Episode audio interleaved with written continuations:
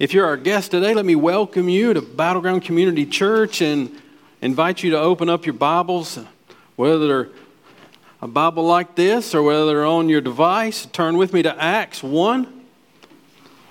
Let me just explain to you as well, our normal way of handling God's Word is through expositional preaching. And one of the things that means is we normally pick books of the Bible. We study it all the way through, every verse, every chapter. And we've been working through 1 Corinthians. And just so you're prepared as you study your Bible this week, we'll be in chapter 9 of 1 Corinthians next week. So plan that as you study God's Word along with us. But the last couple of weeks, we wanted to pause in Acts. And last week we looked at Luke and looked at John the Baptist's father, Zachariah, as he prophesied about Christ, that our redeeming Savior has come. He fulfilled the promises. They have been fulfilled in a man named Jesus Christ. He has redeemed us. And so this morning, it is good here as we have almost made it to the end of 2019. If the Lord is merciful to us the next few days, we will. We need to recalibrate, like we said last week, reorient ourselves. If you're our guest today, I pray this message is a blessing to you and that you can take it home and use it in your local church. But what we are doing today for ourselves is to correct. If our course has veered off a little bit, we're like pots. We all got cracks and leaks, and we leak and have to constantly fill ourselves up and reorient ourselves. That's what we're going to do today. So stand with me to your feet as we honor God's Word. Acts 1. Christ has lived the life that we should have lived but could not. He has offered himself as an atoning, wrath-removing substitute for us and died on a cross. They put him in the tomb. 3 days later, he's alive. He's about to ascend. Praise the Lord. This is where they are. Acts 1, verse 6 says, "So when they had come together, they asked him, 'Lord, will you at this time restore the kingdom of Israel?' Verse 7, he said to them, 'It is not for you to know the times or seasons that the Father has fixed by his own authority, but you will receive power when the Holy Spirit has come upon you, and you will be my witnesses in Jerusalem and in all Judea and Samaria to the ends of the earth.'" This is God's word for his church. Let's pray. Lord, comfort us and challenge us and reorient us and remove that which is distracting us from being about what you created us for. We are about your glory, and we will worship you forever. And you have given us what that looks like, this life. Help us to bring glory to you today by the way we obey your word.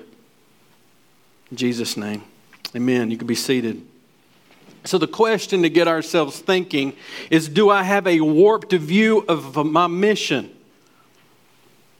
I'm just going to say this later. I'll say it now. It's a good quote. If everything is mission, nothing is mission. If you can just ascribe mission to be what you are currently doing so that you feel good about it, then in turn, nothing is in fact a mission. So mission looks like something according to God's Word. We're going to get to that. God's put us here to make disciples. So look at the disciples here in verse 6. Look at the question they ask. So when they had come together, they asked, what did they ask him? "Lord, you're going to restore your kingdom right now? It's go time, Let's remove these Romans. Let's bring it in. It's time, Lord. Is it? Is it now?" You see, all of our views gets warped. Why? Most likely, if we do nothing, our view of mission gets warped. Gets flipped upside down or just tweaked just a little bit. Well, what was tweaking theirs? Culture, their own upbringing is as Jews. Two things I think that is driving oftentimes why our mission gets a little askew. It's me and mine mission. This is the belief that I'm saved, my kids are saved, so we're just going to tighten up and wait till Jesus comes and snatches us up out of here. It's a warped mission. There is no escapism in God's Word. There is the mission of God to the ends of the earth, and then He comes. Praise the Lord that as Christians we have the opportunity to bring the gospel to bear in our families, and that we should. But the greatest thing you can show your children is they are not the mission, they are called to a mission. Me and mine mission. That'll warp your mission. The other is exactly what was going on in the disciples. We would say it this way. Mission, I vote conservative, right? My mission is to just vote. And maybe if the right party can get the House and the Senate and the presidency, ooh, it's going to fix it. All you have to do is look back into history to say, that didn't work, no matter which side it was. That's what they thought. God's kingdom is advanced through political means, isn't it? It's what they were thinking. Oftentimes we can fall into that. The apostles' expectation is that Jesus would set up His kingdom through political means and make their life more comfortable and more safe. Instead, look at what He said in verse 7. He said for you, basically, it's none of your business. That's what He said. It's not for you to know. The Father has fixed the coming, the setting up of His kingdom full and final. He said it. The date is fixed by His own authority. But you, see verse 8, they're connected. So Jesus informs His followers that their life is not going to be characterized by comfort and ease, by some kind of political savior, but by a life of mission that points to the person of Christ. It's our main idea today. Two things. In Christ, we have received two things, a powerful promise and a clear command. He has given us this in order to fulfill the mission of God. This is our main idea and our 2 points. A powerful promise that should, in your main idea, that promise should really be capital P. The promise is a person, that you will receive power when the Holy Spirit has come upon you. We will be empowered for witness. I chose that word empowered intentionally. Empowered means into power. We are not speaking that God gives us strength in our actual bodies, and that He does. It's another message. We're speaking of the indwelling of the Holy Spirit. You will receive power when the Holy Spirit has come upon you, literally into you. Look back up a couple verses, verses 4 and 5. It says, while staying with them, He ordered them not to depart from Jerusalem, but to wait for the promise of the Father, which He said, you heard from me, for John baptized with water, but you will be baptized with the Holy Spirit not many days from now. He wanted to make sure that they went to Jerusalem and waited for the power, for the Holy Spirit, lest they take off in some kind of naive attempt to accomplish the mission without God. Now, that's possible. It is usually that we find ourselves going about something other than the mission that God has told us and doing it in our own strength. Don't misunderstand what, we're going to get to this at the end. Don't misunderstand what He's saying. He's not saying the second coming is unimportant. Understand what the Bible teaches us about the second coming. He is saying that the surest route to the return of Christ is the evangelization of the world. That's what He's teaching us. Our business is not to pick the date. Our business is to evangelize the world. That's what He gives us. This has a future tense. You see that? You will receive power. You will be my witnesses. That word will could be translated must. It has almost an imperative sense to it. You must receive power, and you must be my witnesses. This is not, as Luke writes Acts, this is nothing new. He ended here. Flip back to Luke with me at the end of the book. I just want you to see it. He ends the book of Luke and begins the book of Acts the same way. Luke 24, verse 45. Luke 24, verse 45. This is Christ, after the resurrection. Christ opened their minds to understand the Scripture. And he said to them, "Thus it is written that Christ should suffer and on the third day rise from the dead, and that repentance and forgiveness of sins should be proclaimed in his name to all nations, beginning from Jerusalem." Verse 48, "You are witnesses of these things, and behold, I am sending the promise of the Father upon you." Listen to this, "but stay in the city until you are clothed with power from on high." What a powerful picture that is. Don't you go anywhere. Don't you engage this mission without power. Notice the elements that are there in Luke, that's in Acts. The witness, the call to the nations, the power of the Spirit, all there. This is not just any power, brothers and sisters. This is divine power. This is divine dynamite. That's the word. Dunamis in the Greek. It's divine and it's powerful. It is what Micah said, the power that rose Jesus from the dead, the same power that healed the lepers and raised Lazarus. That power. It is the Spirit's power. It's not your power. It's His power. He's in you. That's why we're powerful. Makes a difference. It's the Spirit's power. He gives us a person. It's not mystical. I'm not telling you to go do yoga and empty yourself. We are not supposed to empty ourselves. We are filled with God. The giving of the Spirit is an essential prelude to the mission. Do you see that? It is what He uses, the very person He uses to equip us. It's why He tells us that the Holy Spirit, when we get in those gospel conversations, He will bring up to you what you put in. He promises it. Here's what He does not promise. He will not bring up to you that which you do not put in. He equips us. Listen, it's the truth of this word witness. We're going to need it. That's why He gives it. Because witness involves two things, both work and suffering. Now that's the opposite of what they were expecting, right?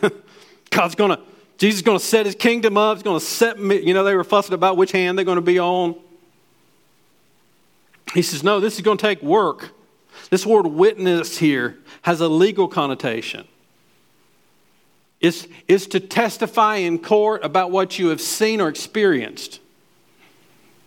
Listen to John 3:11. It gives us this sense of what this word is getting to.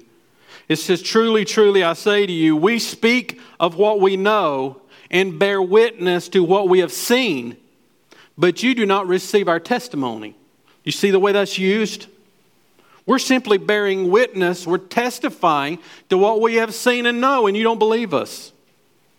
Here's the question today.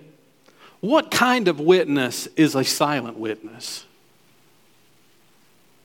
Imagine this. One of your family members gets accused of a crime. It's serious. Good news. They were with you on the day of the alleged crime, right? And you know it. In other words, you are their alibi. They were with me. Court date comes and they're going to call you a key witness to bear witness to the truth, and you go to the beach. Question: would that not in itself be a witness? Would your silence not scream? The false witness in Scripture is an interesting word. It's literally pseudo-martyr. That's the word you see. The word for witness in the Bible is the word martyr, and that quickly in Christians became to be a sign of not simply bearing witness to the truth, but to be willing to lay your life down for that which you know to be true. We need power, and Christ promised it. And in the Holy Spirit, He gives it to us, not to some believers, but to every believer. We are given the power because we must be His witnesses. We are Christ. We are Christ's witnesses. We are witnessing to His person and His work, His gospel. This is why we call it God's Word. It's His.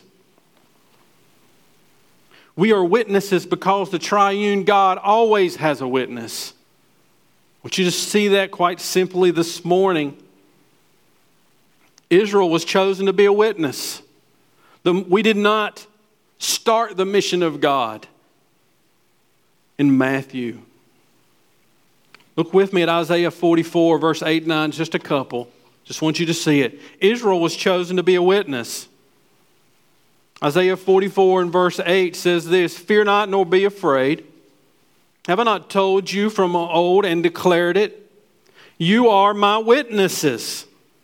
Is there a God besides me? There is no rock. I know not of any." Look what he says.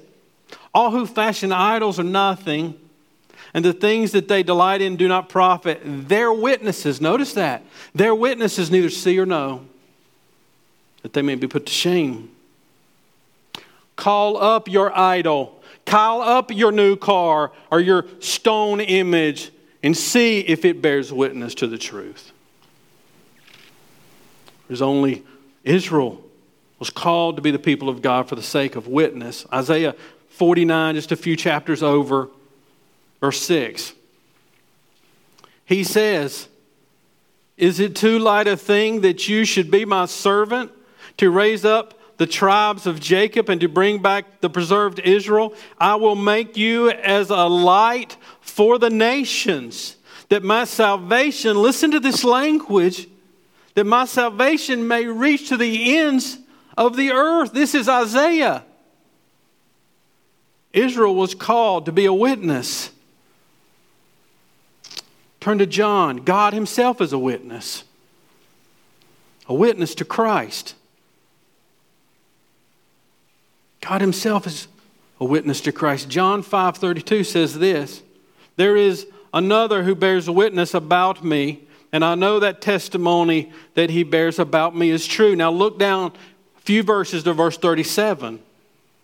John 5:37 says this, "And the Father who sent me has himself borne witness about me. His voice you have never heard, his form you have never seen." The Father bears witness that Jesus is the way, the truth, and the life. Jesus Himself is a witness. Revelation 1:5. Revelation 1:5 says this, "And from Jesus Christ, the faithful witness, the firstborn of the dead, and the rulers of the kings of the earth." Jesus is the faithful witness because He rose from the dead and proved that every promise and every command and everything that He said was true. He's the Son of God, seated at the right hand of the Father. The Holy Spirit, this is what I wanted you to see today in the context of Acts 1:8. The Holy Spirit is a witness to Christ. This is important. This is why He's in you. There's many reasons. This is center. This is what centers us. I just want you to see some verses. You can listen or you can look at them. Matthew 3:16. "And when Jesus was baptized, immediately He went up from the water, and behold, the heavens were open, and He saw the Spirit of God descending like a dove and coming to rest on Him." John 15:26 says this, "But when the Helper, the Holy Spirit, comes, whom I will send you from the Father, the Spirit of truth, who proceeds from the Father, He will bear witness about" who? About me, about Jesus. Brothers and sisters, can I ask you just at this point, could we be grieving the Holy Spirit with our busy silence? The fact that in our daily lives and plans, the mission never finds its place. Listen, we must never use, I have heard this, "The one who is preaching to you is an introvert, so much so that I can almost be reclusive. God called me to preach. Now that's almost an impossibility, but here we stand, brothers and sisters. So let us not ever dare to say that which way God has created you is a detriment for to be a witness. He created you to be a witness. He created your personality. It is who makes the best disciple makers. Oftentimes it is the introvert who will grab a hold of some person and persevere with them. Whether you're an introvert or an extrovert, no matter what job you have, no matter what your family dynamic look like, He has called us to witness. 1 John 5:6 says it this way. This is He who came by water and blood, Jesus Christ. Not by the water only, but by the water and blood. And the Spirit is the one who testifies, because the Spirit is truth. 1 John 4:13 says this, and by this we know we abide in Him and He in us, because He has given us the Spirit. You know you're a Christian today because the Holy Spirit is telling you you are in Jesus and Jesus in you. That's how we know we're saved. Hebrews 10:14 says this, for by a single offering He has perfected for all times those who are being sanctified. And the Holy Spirit also bears witness to us, for after saying, this is the covenant I will make with them. And after those days, declares the Lord, I will put their laws on their hearts and I will write them on their minds. That is what the indwelling work of the Holy Spirit does in your life if you are saved. He writes it in you. That's what makes it better than the old.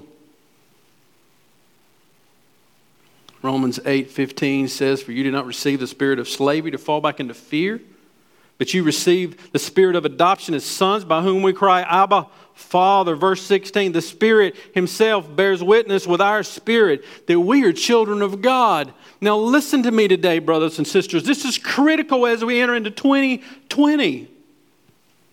The Holy Spirit does not testify that we are children of God to sit in idleness, but that we may be active on our Father's mission.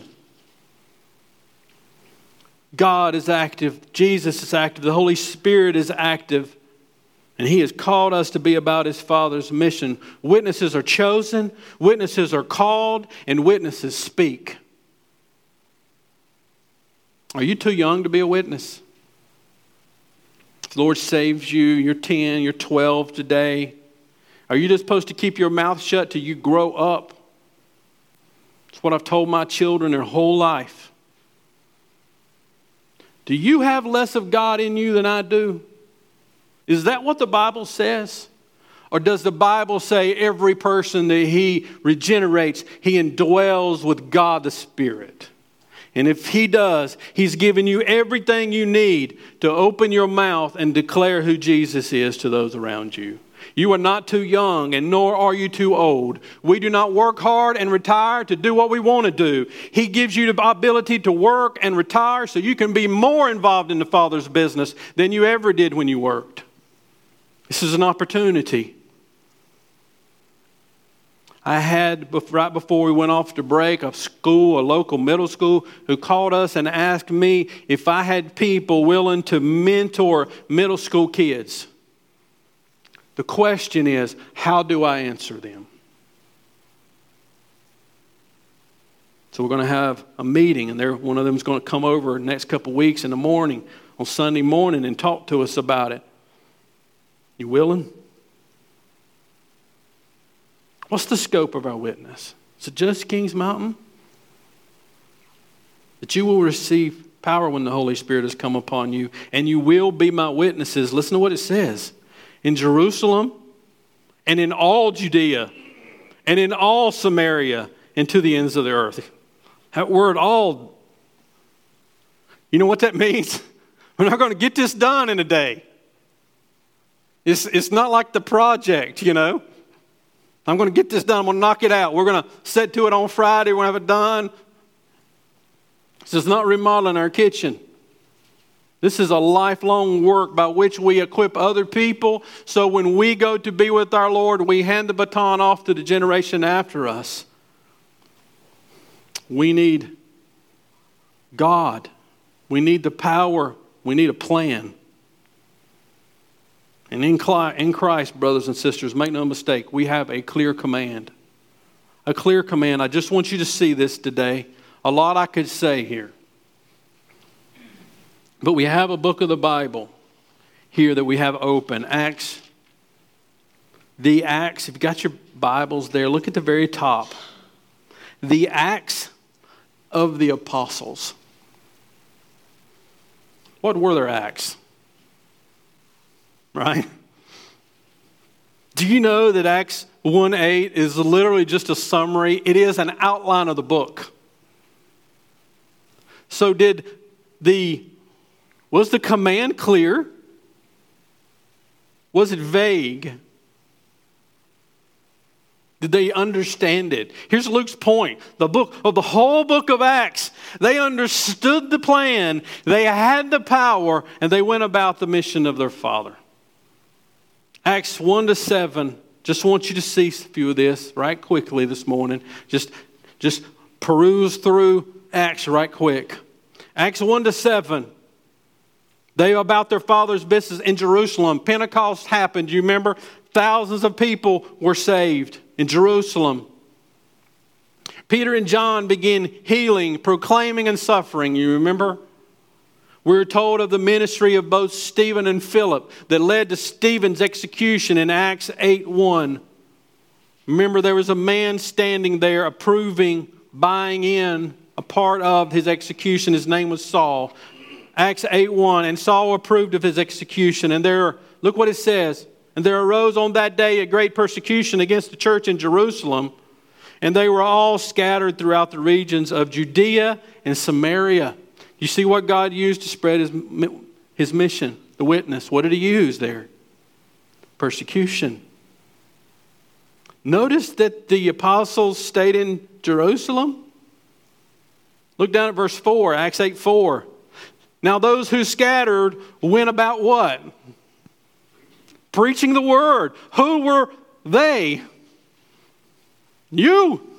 The apostles stayed in Jerusalem. The church began to get scattered because of suffering, and they went about preaching the word. We're all called to be witnesses. In Acts 8:5, Philip goes down to Samaria. Remember, Jews hated Samaritans. Philip went down because of the mission of God to the city of Samaria and proclaimed Christ to them. Peter and John were so caught up with that in verse 14, they went down to Samaria too to see what was happening. Something was happening. And in Acts 9,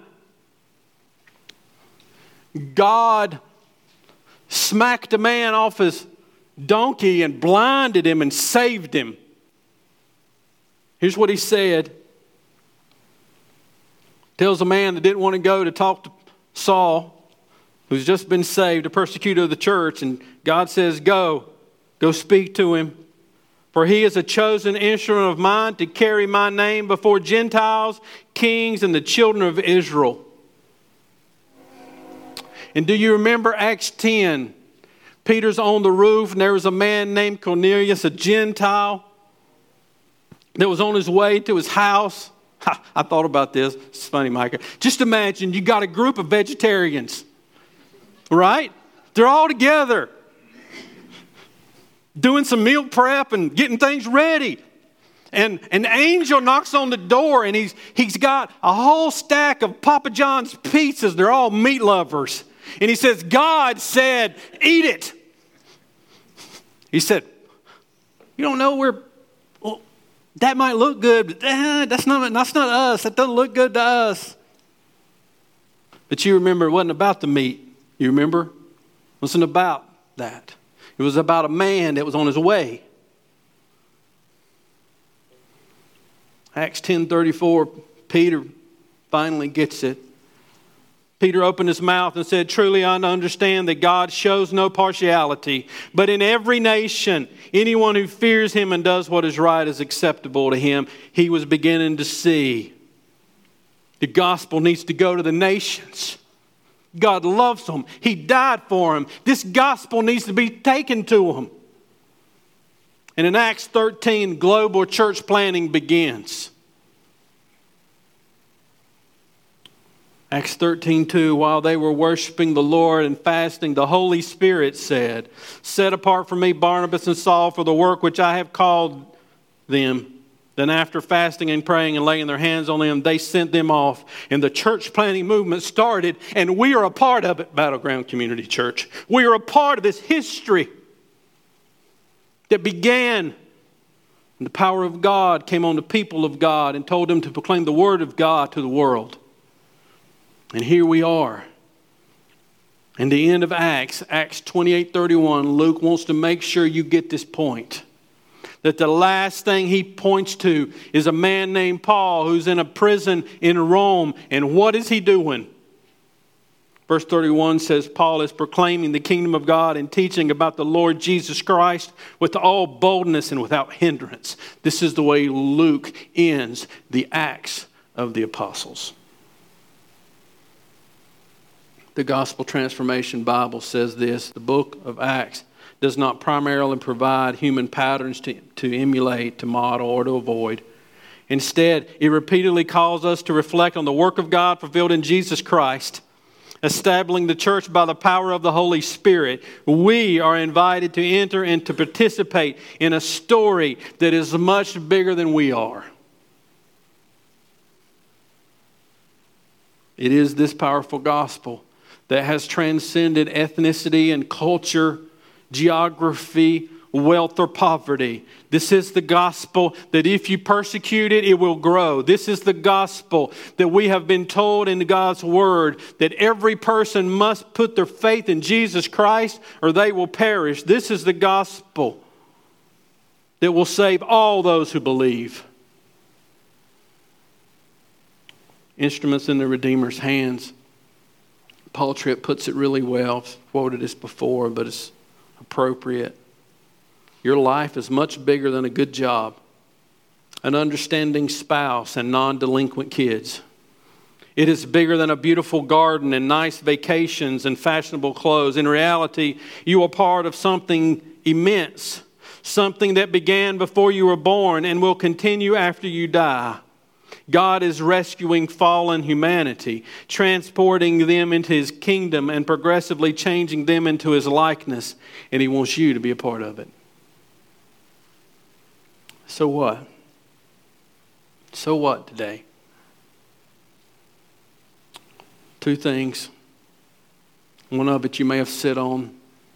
Before you pick that up, look with me at Acts 1:9. Because remember I said, Jesus is not saying that the second coming doesn't matter. Acts 1:9 says, and when they heard these things, as they were looking on, He was lifted up, and a cloud took Him out of their sight. And while they were gazing into heaven as He went up, behold, two men stood by them in white robes and said, Men of Galilee, why do you stand looking into heaven? This Jesus, who was taken up from you into heaven, will come in the same way you saw Him go into heaven. This is the promise, brothers and sisters. He's coming. He promised that He would come in the prophets, and He came. He promised that He would provide a way of redemption, and He has. He promised that He would empower His people for the mission that He has given them, and He does. And He tells us He's coming again. And listen, I don't know what you believe about the end times. But Matthew 24:14 better factor into it. And this gospel of the kingdom will be proclaimed throughout the world as a testimony to all nations, and then the end will come. He's coming, brothers and sisters. Therefore, just as the apostles and so the church, may we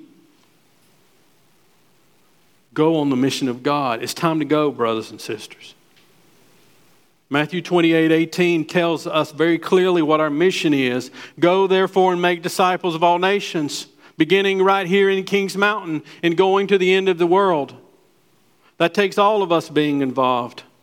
And so based off of that, when we became an autonomous church, we adopted a purpose statement Because we understand that as people, our mission can oftentimes get derailed or get so busy with programs that give us a sense of mission but does not make necessarily a disciple. And so we adopted this purpose statement. It's on the screen. Purpose of Battleground Community Church is to glorify God. We could have stopped there, you see. That's good. That's God's purpose. That's the end. Mission is not the end. Worship's the end. Mission is what we do now. We'll be mission in heaven. No evangelization in heaven. This is the work now. Our purpose is to glorify God. How shall we glorify God as a church? 3 ways here in our purpose statement. Through Christ-exalting worship, as we grow in biblical community together, while going with the gospel to all peoples, you see. This church is dying today that's doing the first 2. Did you hear what I said? It's good churches that are dying today because they do the first 2. The church has been given a mission, brothers and sisters. And absolutely, that mission is costly. It cost our brothers and sisters their lives. And so, I want to put it before you today. I've already got mine folded up because that's what Baptists do with all pieces of paper. When we don't if something we got to check or sign, you got to fold it up at least 2 or 3 times. Or if I'm not careful, I'll put it in my back pocket once I fold it up. It's called Let's Go 2020. I just want to present to you at least 3 ways practically that you can be involved in the mission of God. First, Kings Mountain is contacting us now for help in 5 events. They ask us, if I don't want to misspeak, Micah, you correct me if I'm wrong. They've asked us for help this year on all 5 events. So 1 or 2 of them got rained out.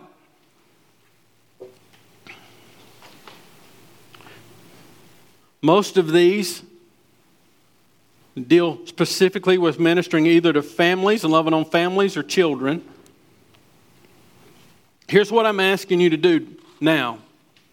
I'm asking you to make an intentional plan for you and your family to serve and engage Kings Mountain in 2020 at these events. Let me tell you what that involves. I even brought mine today. I got a brand new 2020. I came full circle. I used to use my computer, but then somebody would forget to write it down on the computer. I wouldn't set it to remind me, and I'd forget something. And got a lot to do sometimes. We all do. I've got my little monthly planner. This is mine. I haven't filled it all out yet, but I can tell you what's going to happen Monday. Monday, my months begin to fill up. Yours probably already starting to fill up. Here's what's going to involve. I'm not saying you need to get a paper planner. Don't misunderstand me. That's just my thing. I'm saying you got to make an intentional plan. And brothers, if you're sitting in your seat right there and say, I keep it all in my head. No, you don't. Your wife does. Somebody needs to say, what did Bodie Bauckham say? You need to say amen or ouch, one or the other. That's true. Listen. If you and your wife don't get on the same page with the mission of God, life will be planned around it, and it will never happen. I am telling you, this is what God has given us to do, and it takes a plan to make it happen. I cannot plan your calendar. I can merely give you an invitation that God has placed us right smack in the middle of a town. And just as the apostles said, He's put us in Jerusalem. We're going to bring the gospel to bear here. He has put us here. We must bring the gospel to bear here.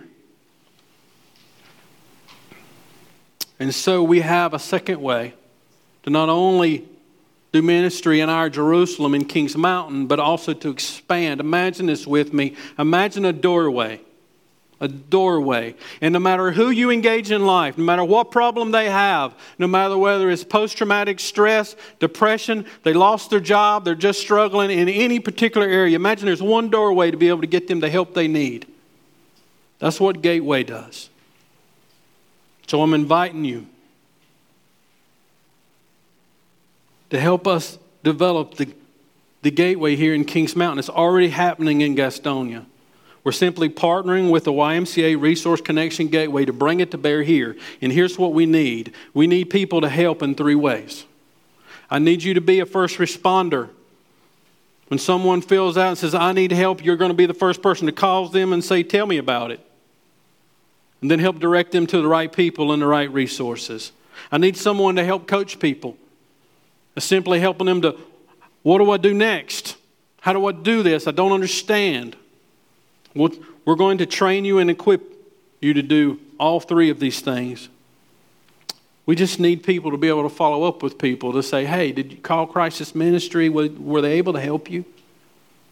Did you get that survey filled out so that we can help you get on a financial budget? Will you be a first responder? Will you be a gospel coach for someone in Kings Mountain or Cleveland County, Shelby, Bessemer City, wherever they come?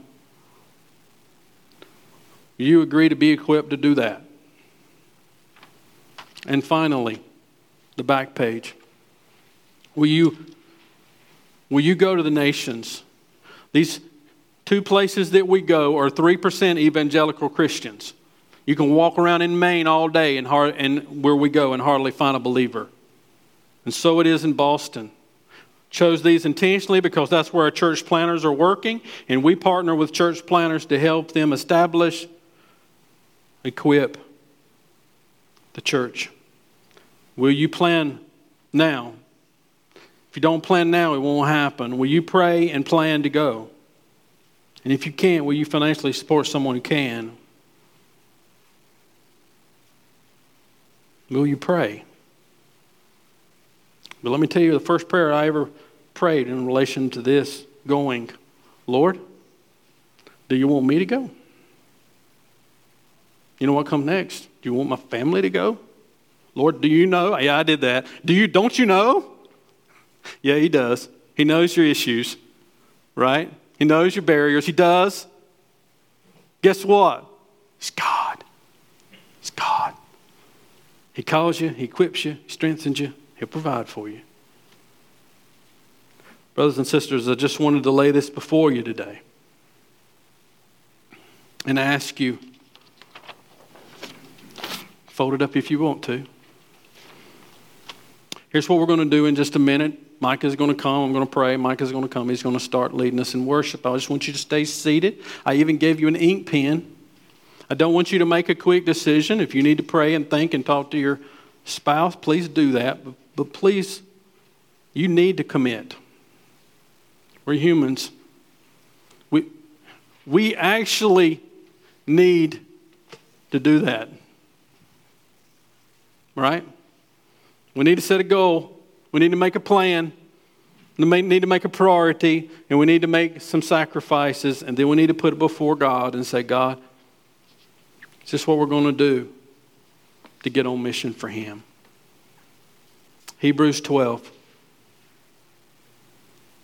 Hebrews 12 comes after Hebrews 11. Right? You know what Hebrews 11 is made up? I've had this conversation I don't know how many times. I don't know how many times somebody's come up to me with somebody in Hebrews 11 to say, how did he get on the list? Brothers and sisters, you can answer that question if you ask how you got on it. God uses imperfect people to accomplish His mission. Isn't that comforting? That Hebrews 11's made up of heroes of faith, and many of them got problems. These are the cloud of witnesses. Some of them experienced victory in this life. Some of them experienced nothing but pain. Here's what it says, courage in the church. Therefore, since we are surrounded by so great a cloud of witnesses, let us lay aside every weight and sin which clings so closely, and let us run with endurance the race that is set before us. Looking to Jesus, the founder and perfecter of our faith, who for the joy that was set before Him endured the cross, despising the shame, and is seated at the right hand of God. Brothers and sisters, whether you're a member of this church or whether you're going to go home after Christmas and go home to a local church, we need individually to help other people follow Jesus. What are we going to do? To be on a mission of God is not an option for a Christian. It is about obedience. It is the Christian life. And brothers, let's go. Let's pray. And so, Lord, now as we heard your word, this challenge of the Acts of the Apostles, if we know anything of history, we do. We know when we make a resolve to go on a mission, the spiritual warfare intensifies in our life. And so we ask you to protect us, Lord. Every time we take a step towards the least of these, every time we open our mouth, the enemy attacks. And so, Lord, you know this. This is a war that you have called us to. And so, Lord, teach us how to use our sword. Teach us when to know how to fight and when to bandage the wounds, when to fix something and when to listen, when to rejoice and when to weep. God, may we engage in the lives of the broken in Kings Mountain and Cherville and Bessemer City and where we call home. Oh God, thank you today that we as your believers, though we get tired and weary, we gather ourselves together and we gather with each other to encourage ourselves with this wonderful gospel that you have given us. So God, now receive our worship through what we sing, through how we respond in mission, through how we give, and how we go. In Jesus' name.